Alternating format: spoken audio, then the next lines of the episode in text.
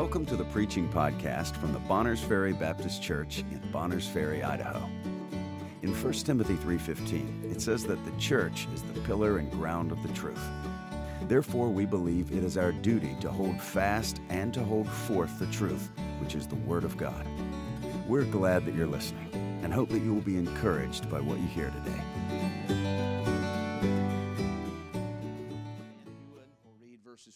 22 of Revelation chapter 3. And unto the angel of the church of the Laodiceans write, These things saith the Amen, the faithful and true witness, the beginning of the creation of God. I know thy works, that thou art neither cold nor hot. I would thou wert cold or hot. So then, because thou art lukewarm, and neither cold nor hot, I will spew thee out of my mouth.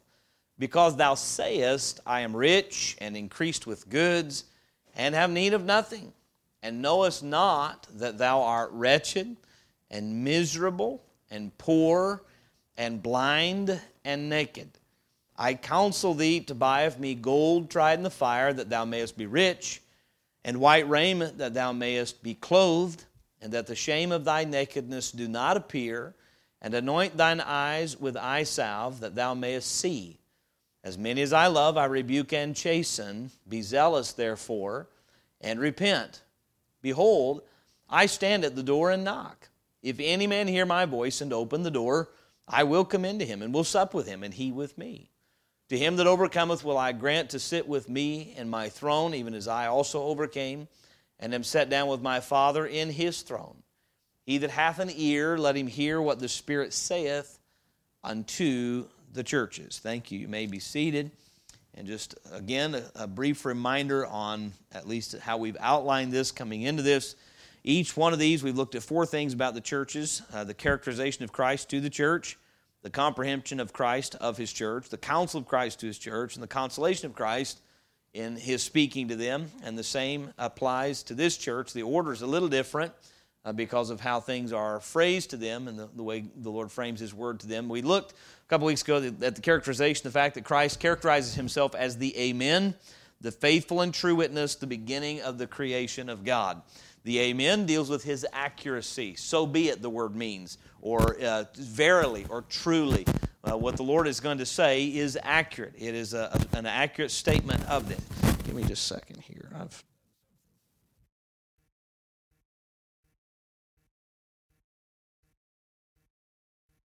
it is now.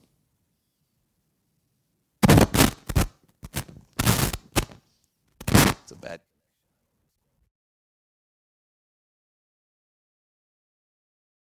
Try that.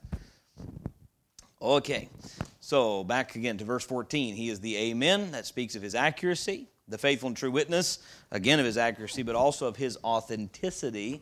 He is faithful and true in what he says. He will not violate the truth and then uh, he speaks of him being the beginning of the creation of God. This deals with his authority.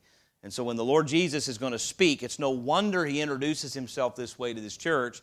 He's going to say some things to them that they are probably not going to want to hear, uh, but it's important that they understand that his word is final, that his judgment concerning their spiritual state is accurate. I think uh, there are seeds of revival in texts like this. And, and I know I'm in thinking back over years of preaching texts like this I have approached many times because I think there are, there are revival seeds in it. So, for instance, there's a point where Jesus tells his disciples to beware of the leaven of the Pharisees, of the Sadducees, which is hypocrisy. They beware of the leaven, and they heard we forgot to take bread. They completely misunderstood what he said. Their perception was wrong. And it just goes to show us how easy it is for us to have a wrong spiritual perception. We need the Word of God to give us light, to open our eyes. Here's a church that its view of its own spiritual state was miles removed from the truth. And so, one of the easiest deceptions in the world is self deception. I think it's one of the easiest deceptions to fall for and one of the hardest deceptions to be delivered from. Uh, because we're self deceived, God has to intervene and help us to see things clearly, and that's what He's doing here for this church. I, I, I believe this. I think many churches in this country are being spoken to in this way. because in America we are materially blessed, it gives us the feeling and the sense that we are succeeding by material blessings, whether at the individual level or at, at a family level or at a church level, and that is a misperception. We, we whether we, we try to or not, often do have the idea that gain is godliness, and that's not factual, it's not true. Uh, give me just a second, I'm going to rearrange my microphone and put it in a different spot and see if we can. See if that's better. And so then, the characterization of Christ. He is the Amen, the faithful and true witness, the beginning of the creation of God. Number two, the comprehension of Christ. He jumps right in and says, verse 15, I know thy works, that thou art neither cold nor hot. I would thou wert cold or hot. Uh, so then, he goes on to warn them in some things in verse 16 through 18, but in verse 15, his comprehension says, I know thy works. Uh, he speaks of their complacency. I know that thou art neither cold nor hot. We said much about that a couple weeks ago, so I won't go over that again. And then, of course, their condition where they were is, I would that thou wert, meaning this church was not in the will of God. They were not what He would have them be. Uh, they were lukewarm, and He said, No, I want you either cold or hot. You're not what I want you to be. Then the counsel of Christ begins in verse 16. We got into this a couple weeks ago, and I'll reiterate this again. Uh, verse 16 through 18, he says, So then, because thou art lukewarm, and neither cold nor hot, I will spew thee out of my mouth, because thou sayest, I am rich and increased with goods, and have need of nothing, and knowest not that thou art wretched and miserable and poor and blind and naked. I counsel thee to buy of me gold tried in the fire, that thou mayest be rich in white raiment, that thou mayest be clothed, and that the shame of thy nakedness do not appear, and anoint thine eyes with eye salve, that thou mayest see. And so, three things, uh, two things we saw under his counsel his warning, verse 16. So then, because you're lukewarm, because of your spiritual state, I am going to spew you out of my mouth. He warns them that he will not tolerate their spiritual state. They are disgusting to him. Their spiritual condition was despicable. I, I want us to get very practical on this. Um, when we look across the country, you have what we call today the mega church, okay? Uh, I am not opposed to God growing a church. I do find in Scripture when the church at Jerusalem grew so big, God didn't let it stay that way. I really don't find any church in the New Testament that the Lord allowed to stay so enormous. That is not His plan. That doesn't seem to be His plan. He wants us to go and preach the gospel. And so uh, we really don't find that template of trying to build something great for God. I had this thought this week in studying.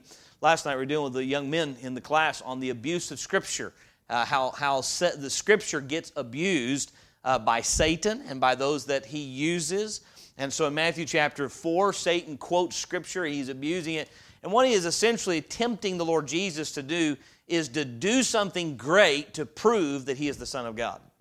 Now, if he tried that tactic on the Lord Jesus, don't you think he'll try it on us?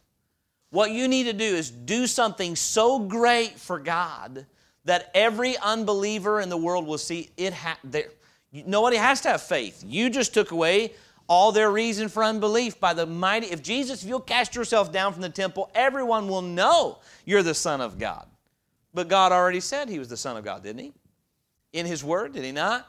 And so what he's saying is they need a sign. You need a sign. You need to prove. Sometimes we get the mentality we need to prove to an unbelieving world that we truly are the people of God and that we truly have the truth. Well, God's already said that in his word.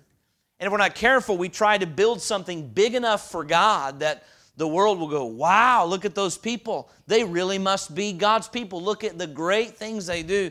And many times we fall into the snare of the devil. The pride of life gets a hold of us. So today, there's many a church, they're running 5,000 on a Sunday morning. I think of a church right now, it is in the Southern Baptist Convention. They're running thousands of people. I've watched this church I think they, they run they have a membership of I don't know seven eight thousand people run five or six on a Sunday morning. I've personally watched this church go from hymns and choir music and Bible preaching. Uh, they they transitioned from a King James Bible years ago to the newer translations. Today, they have a worship band with blue and purple lights and rock and roll music on Sunday mornings. Uh, they have a, a man that's leading their so-called worship uh, that you would not be able to tell was not part of a Metallica band or something like that. People that are that are marked up with the markings of the world. Look, I understand if you, that happened to you before you got saved. You can't help that. Cover that up. Do what you can. But when you're doing that supposedly as a Christian and we're looking like the world, sounding like the world, and then they've completely shifted everything, But and I was asked by someone who's actually part of that church, do you think do you think you would be willing to talk to some of the folks because I expressed my concerns about them being in that church? Would you talk to somebody here in leadership? I said, well, I would if they would talk to me, but I'm very doubtful anything I have to say would be heard.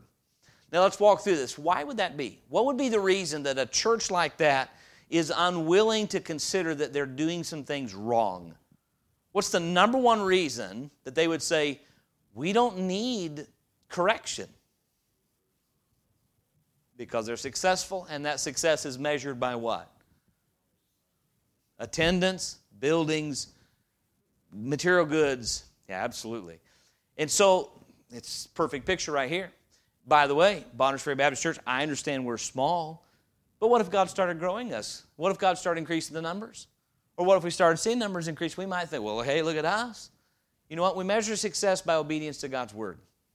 That's success as a Christian. Am I faithful to the will of God? So here's a church that's not being faithful to Christ. Their spiritual temperature is tepid. They are not hot. They're not on fire.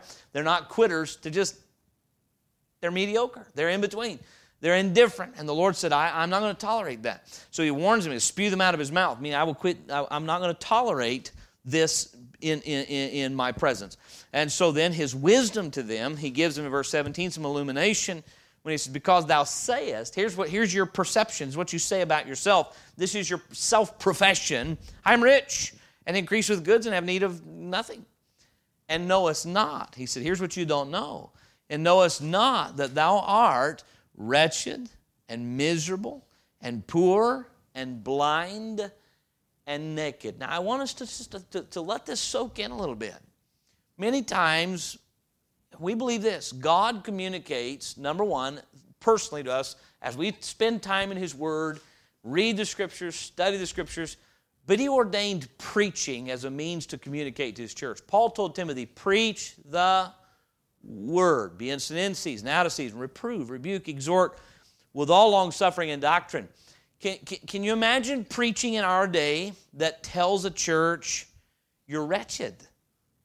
The word wretched means utterly miserable. It carries the idea of being worthless, paltry, uh, being very poor or mean, such as a wretched poem or a wretched cabin. And so those are examples of how that word might be used to be despicable, hatefully vile, and contemptible. Well, that's a good adjective. The Lord Jesus would never call anybody wretched. Right? He would. In fact, he called his own. Why did he say they were wretched? This is difficult. Mm, because they were. Spiritually, they were in a deficit. Spiritually, they were deficient in faith. They were deficient in the love of God. They were deficient in joy. They were deficient in wisdom. That is abundantly clear. These people had no wisdom. They could not perceive and comprehend spiritual things. These people were extremely deficient. So they're wretched and miserable. Miserable means exactly what you think it does to be pitiable. Miserable. They were miserable and poor and naked and blind I mean, the Lord, the Lord has some adjectives for this church. He has not one good thing to say about them. Not one. He, he doesn't say, well, you're poor and naked and blind, but no, he has no good thing to say about them. This ought to tell us what he what our Savior thinks of spiritual mediocrity, spiritual indifference, spiritual um, lacks, or and I believe this. It is spiritual lukewarmness is indicated by I'm not giving my hand wholly to the work of God, but I'm also not willing to quit. I'm not going to pour my heart into it, but I'm not going to quit. I'll come, and I you know I used some of these illustrations a, a couple weeks ago. I'll come to church and I'll be faithful to church, but that's it. I'm going to come. I'm going to go, so I can say, you know, I'm in church. That's fine. Um, but I'm not going to involve myself. I'm not going to, you know, I'm not going to throw my heart in. We're going to sing the hymns. I'll open up to the, the page and I'll I'll word the, the words through, but you know, I'm just ready for it to be done. So I'll go home, I'll do my duty. It is so easy to become spiritually mediocre. I'll, I'll open my Bible, I'll read, sure. Uh, but I, you know, I'm not gonna I'm not gonna dig in. I'm not gonna look for answers. And we, we get to where we're going through the motions of spiritual exercise. Remember, this was still a church, meaning they were still assembling. They hadn't quit assembling, but their spiritual temperature is, is mediocre. And so the Lord gives them some illumination, He gives them wisdom, uh, illuminates, He speaks of their ignorance, He gives them some instruction. Verse 18 I counsel thee. That's why it's under the word His counsel. I counsel thee to buy gold of me tried in the fire.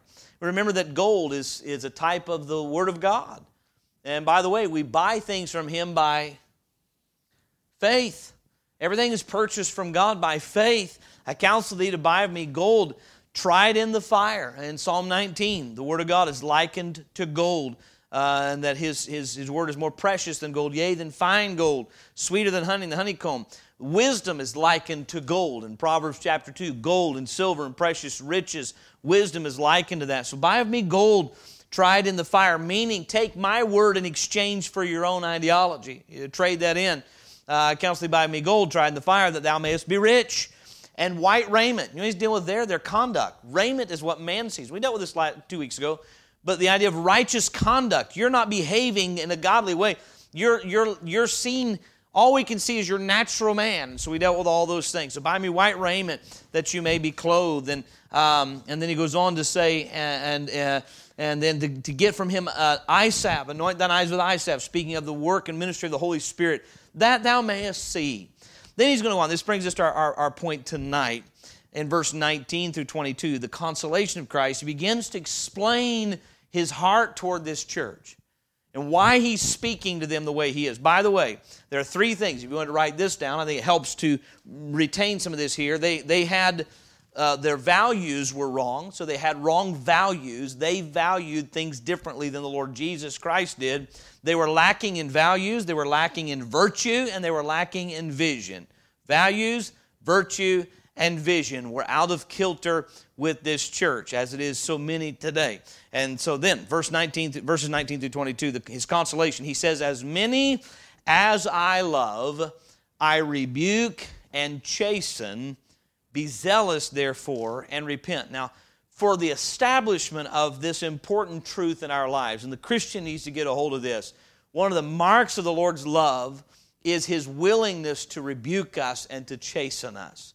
Throughout Scripture, the Bible says is if a father will not chasten his son, he hates him. It's the father who hates his son that will refuse to use the rod and reproof. We are told today we was, you know, children just need love, so we don't use corporal punishment. Look, God's word is very clear. You don't abuse a child. You'd be better to have a millstone hanging around your neck and be cast in the sea. But how many of us understand that the God who said, if you offend a little one, you're better off to have a millstone hanging around your neck, is also the same one that instructed us to use the rod and reproof and correct them? So obviously, you can use a rod and reproof in love. In fact, God says very clearly, he that hateth his son will not rebuke him, won't reprove him. One of the aspects and marks of love of a father is a willingness to chasten and correct his children. The Lord Jesus said, As many as I love, I rebuke and chasten. This is not something mentioned once in the Bible, not mentioned twice in the Bible, but three times the Holy Spirit of God went to the length to say, The mark of my love for you is my willingness and my action in correcting you chastening and rebuking you. So I want to go through and look at those tonight because the Lord Jesus says it here. May I say this? A church that never gets a rebuke is a church that's not experiencing the love of Jesus Christ. It is a mark of His love that He tells us when we're wrong. The Bible says reproofs of instruction are the way of life. Proverbs tells us that. How many of you know your natural man just loves being reproved? This is something we all must reckon with. None of us likes it. None of us likes being told you're wrong. We, we enjoy, and, and there's a time, by the way, there's a time for affirmation. Isn't that what he gave all the other six churches? Did he not, did he not um, commend and correct all the other ones? You know, I didn't commend this one, there was nothing commendable. He won't change his honesty to make us feel better. The Lord's going to tell us the truth. If we are spiritually out of sorts with Him, He's going to tell us the truth. Why? Because He loves us. In a world that says true love affirms the individual, meaning you just affirm. If if your little Johnny thinks he's a girl, you love him and affirm him, and then start calling little Johnny her, and that'll show him you love him. No, it doesn't. It shows you hate him. That shows you're more concerned with Johnny being happy with you than being what God wants him to be. And that's not correct. And so God loves us enough, our Savior loves us enough to tell us when we're wrong. Proverbs chapter 3. Proverbs chapter 3. The Bible says every word should be established in the mouth of two or three witnesses. And if we're not careful, we'll let false teachers today teach us what the love of God looks like rather than the Bible teach us what the love of God looks like. May I say this? This is why Bible churches, Bible believing, Bible preaching, God loving, Christ honoring churches are seeing a lot of decline today. Any preacher that has called, been called of God and is being used of God is going to have a ministry that, yes, exhorts, but it also reproves and rebukes. Remember, preaching is made up of three, three, three basic ingredients reprove, rebuke, exhort. You notice two out of three of those are negative. Why is the preaching so negative? You just have to talk to the Lord about that. and maybe it's because we need so much help. Amen. How often do I need reproved? Daily. I do. That's not that's not rhetoric. I need God's reproof daily. I need him to come alongside me and shepherd me. No, that's not the way to go. Now I want to get good enough at listening to him that he doesn't have to constantly be on my case, right? But we need his reproof and rebuke and exhortation. Proverbs chapter 3, verses 11 and 12. The Bible says, My son, despise not thou, despise not the chastening of the Lord, neither be weary of his correction.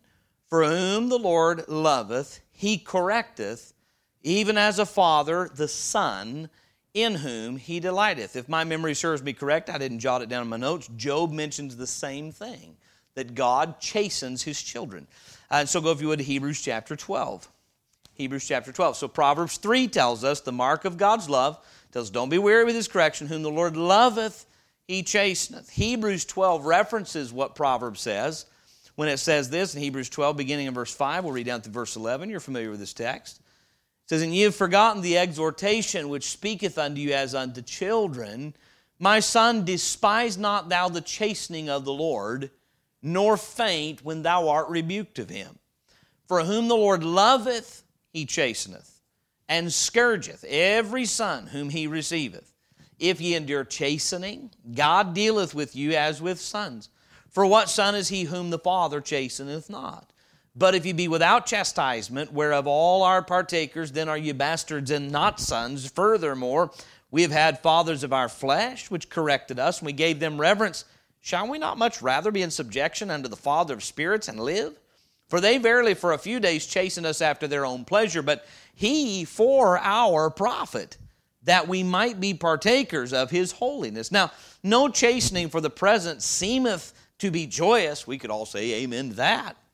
But grievous. Nevertheless, afterward it yieldeth the peaceable fruit of righteousness unto them which are exercised thereby. Verse 12 says, Wherefore lift up the hands which hang down, the feeble knees. Verse 13, and make straight paths for your feet lest that which is lame be turned out of the way, but let it rather be healed. We get the, the, the, picture here repeatedly. And then again in Revelation chapter 3, the Lord Jesus said, As many as I love, I chasten and rebuke. Three times in your Bible, the Spirit of God connects His love for you with His discipline for you. Meaning, I am more than willing to cause you emotional, perhaps even physical, and spiritual pain in order to help you. You know, if, if our goal is comfort, we're not going to be walking with the Lord very long. Now, I'm not saying He sets out to make our world uncomfortable. That's not what I'm saying. But I will say this when we're wrong, He's going to love us enough to put some pain in our lives to get our attention. Many times we misread God's chastening of our life as we get angry, we get mad. You know what, you know what, what the warning was over and over? Despise not the chastening of the Lord.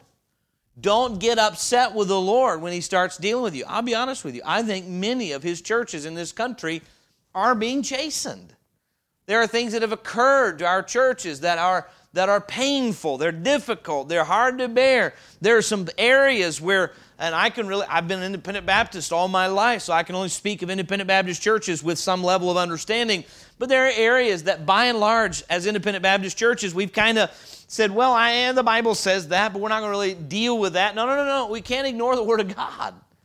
If we're on fire for the Lord, every word that He says should matter to us. And what happens as we obey the Lord, the Lord will bless obedience and there'll be fruitfulness. And if we're not careful, we think our fruitfulness means we never need correction. Not so. Not so. We need His correction, and because He loves us, again, I, I don't think I can overemphasize this. He took time in multiple places in the Bible to say, The mark of my love for you is my chastisement of you. I want to tell you something. I watch parents who will not discipline their children, and I immediately know they don't love that child very much. So who are you to judge? I'm not. God made that judgment. You, you realize what we're doing to children we won't, when we won't discipline them? We are ruining them.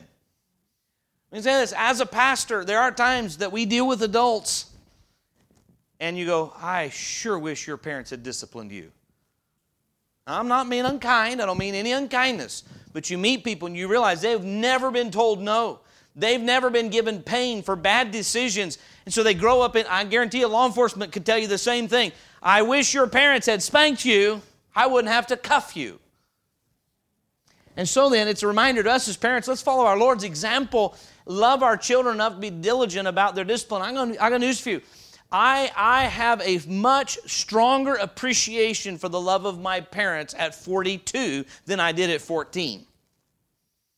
My parents loved me just as much when I was 14, but I didn't feel like they loved me as much because they were more than willing to tell me no when I needed it, and they were more than willing to put some pain into my life when I was making stupid decisions. I am grateful for that today. But I realize it more afterward it yieldeth the peaceful fruits of righteousness. Aren't you glad that the Lord, when you start veering off course and making bad decisions, comes in and chastens you, corrects you, puts something in your life so you can register that decision brought about this consequence? Uh, so the Lord says to the church of the Laodiceans, Listen, I am rebuking you and chastening you because I love you. You know what? this church was not getting warm, fuzzy messages from God. Boy, I'm so proud of you, Laodiceans. You have such a beautiful building you've built for me. I'm sure people walk by and see your beautiful building and say, Wow, what a wonderful Lord. No.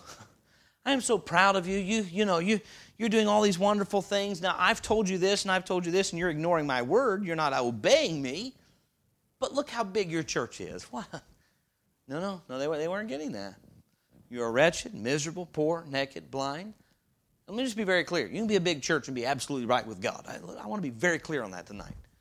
But the fact of the matter is, this church was increasing and goods and all those things. The Lord said, I'm, I'm not pleased with you.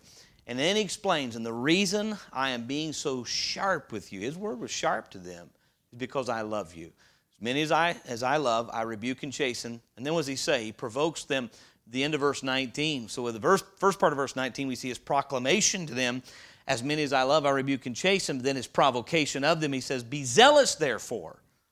Be zealous, therefore, and repent. There are three words that, when stated sincerely, are an expression of a repentant heart. I am wrong. We have a hard time with that. And I know. Uh, somebody right now is thinking of Worcestershire sauce. I know you are. Three of the hardest things to say, I forget what they all are. I am wrong, I'm sorry, and we're Worcestershire sauce. That's not where we're going tonight. we have a hard time acknowledging when we are wrong. An opportunity this week to spend, spend some time, quality time, with two aged men. They're both at a point in their life they're having no trouble saying, I have lived my life very wrong guilt, grief. One said to me, What was I thinking? In fact, they both said that to me. Both said this I knew better. These are men way up in years. Having no problem saying, I've been wrong. I mean, I, I have been wrong. And that refreshes me. Number one, refreshes me. There's a God who can move and work even in people that have a hard time saying I'm wrong. And God still gives repentance, by the way. It's a, repentance is a gift from God. Do we realize that tonight? I hear a lot of debate over repentance. You hear it on the internet, see it. Repentance is a work. Repentance is agreeing with God, not a work. Come on.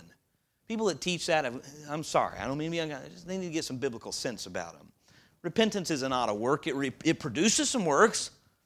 No more than faith is a work. You know what repentance is? It's the result of believing God.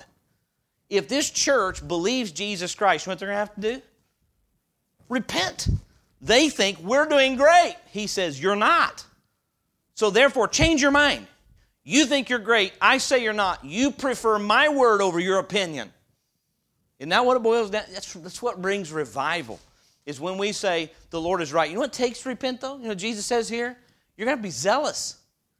You're going to have to get some motivation. You're going to have to get some stir in your soul. And he's talking to Christians here. This is not to unbelievers. This is not repentance that brings salvation. We're talking about repentance of uh, unto revival, to awakening, to, to restored fellowship with the Lord. Be zealous, therefore. You know, he's calling them to revival. That's what zeal is a fire inside that brings about some different thinking. Be zealous, therefore, and Repent, you're wrong. Your view of yourself is skewed. You have congratulated yourself on a, what a wonderful Christian you are, and you're not. Be zealous. Get, get on fire and repent. Turn, change your mind about your own spiritual state. You're not well. You're not doing good. Your increased goods mean nothing to me. You're poor. You're deficient in the knowledge of the Word of God. You're deficient in wisdom. Your life is uh, is, is exposed, your, your sinful flesh exposed. You need to put on some righteousness and be like myself. And yeah, he's, he's, you need to get some eyes so you can see. And he says, Be zealous and repent. Uh, that's what he calls them to. I believe this. And I understand not, not every church is in need of this message, but most in this country are. And that we need to awaken to see things the way God sees them. And so his proclamation, his provocation, letter C, verses 20 and 21, is his promise. He says this Behold, I stand at the door and knock. Now, we quote this verse as a salvation verse. We quote it in Sunday school. Jesus stands at the door of your heart knocking, and there's truth in that, but really, the honest, the door of salvation is open. Just walk through it. This is not a salvation verse, this is a fellowship verse. This is his church, and you realize where he's at. You've heard this preached before, but he's on the outside. I would assume this is probably a church that was a pretty tolerant church. They weren't tolerating him because he didn't congratulate them. come in and tell us how wonderful we are. Please come, come, come. If Jesus shows up, he's just going to get on to us. We don't want to hear that. We want to hear how great we are. We want to hear some affirming messages that tell us how, how good we are. We really we really are. You, know, you hear a lot of the preaching that's going on, teaching today, and it is. It's, it's it is just self affirming so much of what has become popular in our day. Because there's good preaching in this country. But so much of what has become popular is just, we want to affirm you.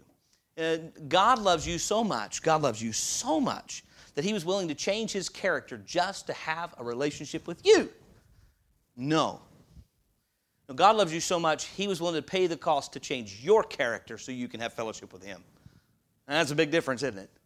And so we hear so much of that today. It's so affirming of people and how wonderful they are. And it's so Christ stands out there because if He comes in, He's going to say, You're not as wonderful as you think. Right? That's the way that often works. And so He's on the outside. Here's what I find amazing. How did Jesus describe Himself to the church at Philadelphia? Let's go back there and read very quickly. He says to the church of the Philadelphia, uh, Philadelphia um, let me back up just a little bit. Give me just a moment, forgive me. Um, verse 7 And to the angel of the church in Philadelphia, write these things saith he that is holy, he that is true, he that hath the key of David, he that openeth and no man shutteth, and shutteth and no man openeth. Now, if you've got the key, and you can open and shut, and you open it, no man shuts it, and you shut it, no man opens it. Meaning, I got the power to open any door I want. Why is he knocking? He's got the key.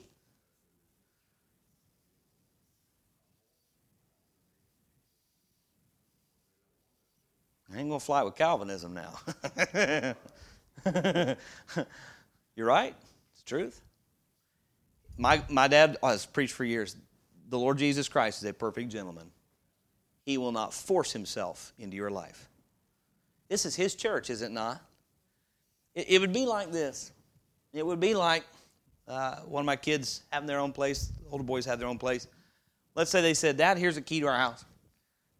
And I thought, you know, I can go barge in on them, but I'll respect that that's their living quarters. So when I go to their house, I'm going to knock instead of just barging in. I am the dad. I mean, we could do that yeah, even far greater. He's our Savior. It's His church. But He says in verse 20, Behold, I stand at the door and knock. If any man hear my voice and open the door. Meaning, if you are interested enough in me, my word, to let me in, I'll sup with you. We'll fellowship together. I won't come in uninvited, though. I'll stand out there and knock until somebody says, I want to come in. How many of you, maybe I'm the only person who's ever done this, your phone rings, you look at it, and you go, that one's going to voicemail. I know who that is, and I do not want that conversation right now. I say, Pastor, you are a pastor. You're not supposed to do that. I'm supposed to stay spiritual if I can. On sometimes it has to happen, right? Nope, that one's going to voicemail right now. How many of you ever had somebody knock on? Sometimes we go out door knocking, right? And we watch people in the living room. I kid you not. We went with the boys a few weeks ago, and we were up here on one of these roads. They walked to the door. Young man runs out in the truck, laid down in the truck, and hid. Can I get a witness? Did it not happen? Braid, did it happen? He hid in the truck. You know what he's saying? I do not want to talk to you. That's his prerogative. If he would have said, I don't want to talk to you, we would have been really mean and been like, okay, have a good day. We'll go talk to somebody else. If somebody knocked on your door and, and they knew you were home and they knocked and they knocked and they knocked and you know they're knocking, but you won't answer the door, you tell me why the door is not being opened. I do not want to have a conversation with you. Right? The Lord says, Behold, I stand at the door and knock. I'm willing to come in and be closer to you if you're willing to have me but I won't uninvited. As a church, we need to get hold of this. There are times God starts sending messages our way saying, You kind of pushed me out, and I want to be closer to you, but I won't unless you let me. He'll be no closer to an individual or a church than we allow him to be. You realize in drawing nigh to God, who has to initiate that matter? He's draw, he, look, he's already made the first step. He came down from heaven and paid for our sins. Then he says, Draw nigh unto God, and he will draw nigh unto you. Meaning we have to say, Lord, I want, I want to be near you. Now, we understand how the Lord speaks. We know his word is always going to be truth. And so sometimes we'd say, you know, I really don't want to hear from him right now. If he starts talking, I'm going to feel worse about myself, and I'm pretty comfortable with who I am right now. So how about we keep the Lord at a distance? I don't want to hear that kind of preaching. I don't want to, I don't want to read that text of scripture i don't know i don't i don't want the lord actually speaking to me in a way that i can hear him so let's just keep him at a distance we're having a good enough time without him i've heard a lot of preachers say about churches in america the problem with us is we have figured out how to do church without the lord we've figured out how to run programs and i'm not we're all for organization uh, really the lord organized he said you make them sit down by 50s and 100s organization is not a sin in fact you will sin without it some level but the fact the matter is, if we can organize church so well that we don't need the the Spirit of God to bless and work, and then where's He at? No, we need Him. We need Him speaking to us, working in us. And here He is outside knocking on the door, present but not close. Was He with, He was there, but not near. But here's His promise Behold, I stand at the door and knock. If any man, you realize He's speaking to the church, but how does He address His promise? to the individual. If any man, look, the whole church doesn't have to vote on this. You, I believe this. You can be in the middle of a lukewarm church and near the Lord because of this promise.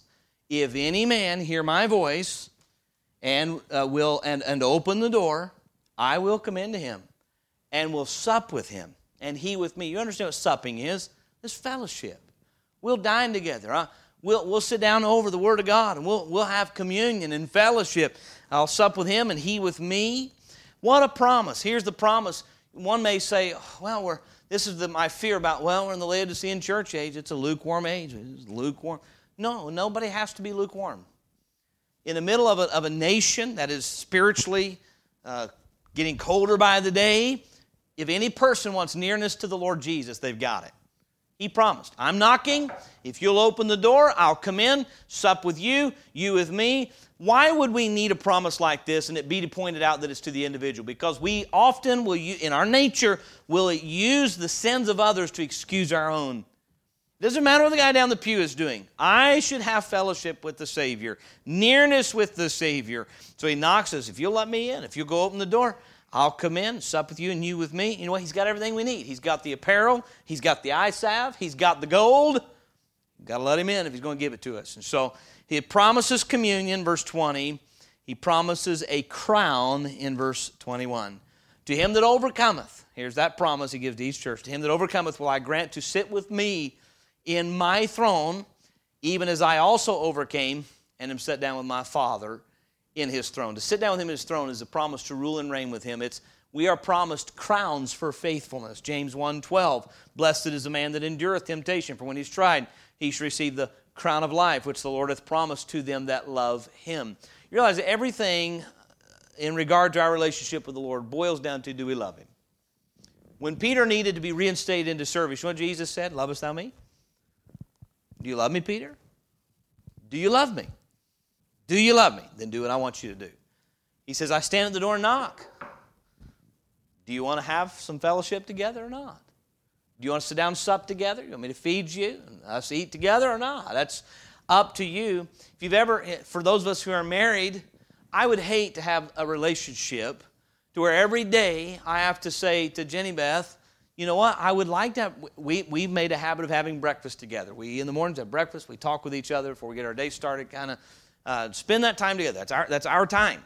But if every morning I'm at the table and I'm like, where is she? And I go and she's playing solitaire, and I say, you want breakfast? Well, I mean, yeah, if you want me to. Um, I was doing this. Well, I, I would like to stand have breakfast with you. We can talk. Do I have to?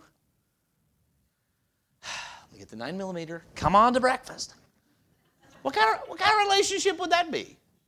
The Lord will not twist your arm to be in fellowship with Him.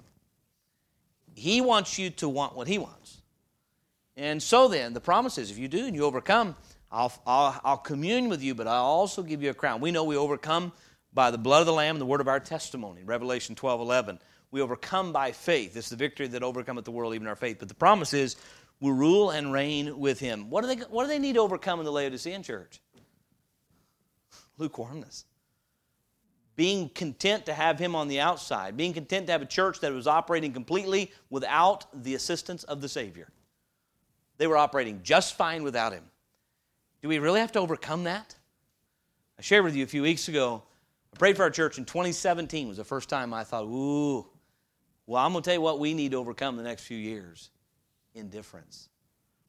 God got us established, gave us a building, has sent a missionary out of this church. At that time, that wasn't done yet. We might say, hey, we exist. We're established. Jolly good for us. Look at us. Here we go. Now let's just cruise along. No, no, no. No, no. We, we, we ought not be content to come to 10 services in a row without hearing from our Lord, without hearing Him speak specifically and personally to us without Him giving us some clear direction in our lives, some instruction, correction, confirmation, consolation, some, something through His Word. And we can go weeks and weeks and weeks on end without God speaking personally to us, there's a spiritual problem, whether through our devotions or assembly or both. And so then, are we content to live with that? You know what? Mediocrity and lukewarmness is an enemy to be overcome. And how we overcome it? When he starts saying, you're not welcoming in me into this aspect of your life. Are you letting the Lord speak into every part of your life? Are you letting Him speak into your desires? Are you letting Him speak uh, about your spiritual state? Are you listening? Are you willing to accept His words of rebuke and chastisement and correction? Or we say, you know what? Let's keep him on the, on the outside. Mediocrity, lukewarmness, something we must overcome. When we do, there's a promise of a crown. And finally, verse 22 his, his plea that he makes with each He that hath an ear, here it is to the individual again. He that hath an ear, let him hear what the Spirit saith unto the churches.